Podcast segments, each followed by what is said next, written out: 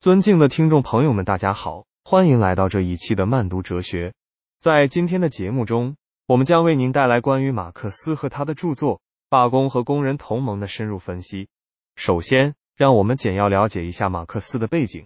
马克思是德国著名的哲学家、经济学家、社会学家和革命家，他是马克思主义的创立者之一，对于现代社会科学领域产生了深远的影响。他的主要著作包括《资本论》、共产党宣言等，而我们今天要讨论的《罢工和工人同盟》是他关于工人运动的重要论著。接下来，我们将从历史和哲学背景的角度来了解《罢工和工人同盟》。这部著作写于十九世纪中叶，当时欧洲正处于工业革命时期，工人阶级的地位和权益受到了严重的压迫。在这种背景下，马克思深入研究了罢工和工人同盟的作用及其在工人阶级解放运动中的重要地位。此外，马克思在哲学方面受到黑格尔、费尔巴哈等哲学家的影响，他将黑格尔的辩证法应用于对工人运动的研究，试图从哲学层面揭示工人阶级解放的必然性。现在，我们来详细探讨《罢工和工人同盟》中的重要观点和主题。在这部著作中，马克思主张工人阶级通过罢工和建立工人同盟等手段争取自己的权益。他认为，罢工是工人阶级反抗资本家剥削的重要武器，它可以使工人阶级团结起来，共同抵制资本家的压迫。此外，马克思还强调了工人同盟的重要作用，认为工人同盟可以帮助工人阶级提高自身的阶级意识，增强团结和凝聚力。他指出，工人同盟不仅可以帮助工人们在经济上争取权益，如争取更高的工资和更好的工作条件，还可以在政治上争取权利，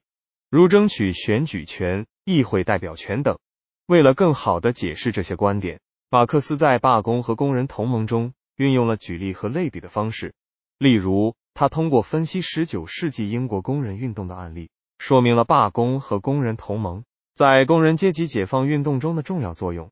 同时，马克思还将工人同盟比作一个军队，强调其在阶级斗争中的战斗力量。接下来，让我们从现代性的角度对罢工和工人同盟进行批判性分析。首先，我们必须承认，马克思对于罢工和工人同盟的研究具有很高的历史价值。他的观点在很大程度上揭示了工人阶级在十九世纪的现实处境，并为工人阶级的解放运动提供了理论指导。然而，从现代性的角度来看，我们也需要对马克思的观点进行一定的批判。首先，马克思过于强调罢工和工人同盟的作用，而忽视了其他可能的解决办法。在当今世界，许多国家已经建立了较为完善的劳动法律制度，保障工人阶级的基本权益。因此，罢工和工人同盟的作用已经发生了一定的变化，他们不再是工人阶级唯一的反抗手段。其次，马克思的阶级斗争观念在某种程度上加剧了社会矛盾。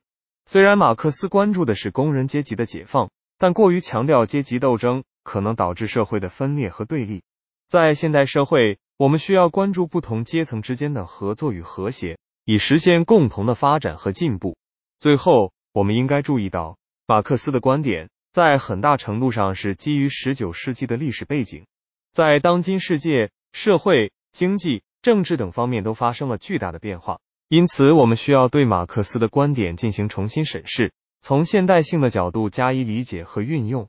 总之，马克思的《罢工和工人同盟》是一部具有深刻历史和哲学价值的著作。虽然我们在现代社会中可以从中汲取智慧，但我们也需要对马克思的观点进行批判性的分析。在这个过程中，我们既要充分认识到马克思对工人运动的重要贡献，也要注意到他的观点在现代社会中可能存在的局限性。首先，我们可以从马克思对罢工和工人同盟的分析中，了解到劳动者在历史发展中所扮演的角色，以及工人阶级在争取权益和改善生活条件方面所做出的努力。这对于我们理解现代社会中劳动者权益保护的重要性具有启示作用。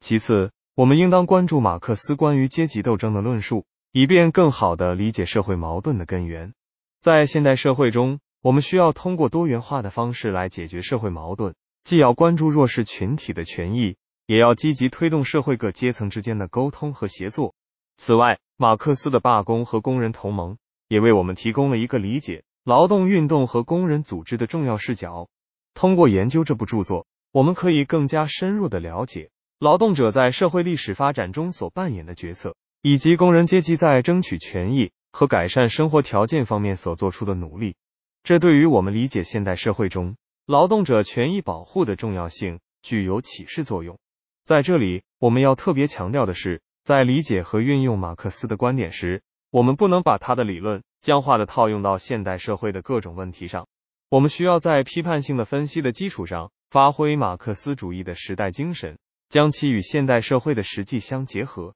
以推动社会的进步与发展。这一期的慢读哲学就到这里，我们下期再见。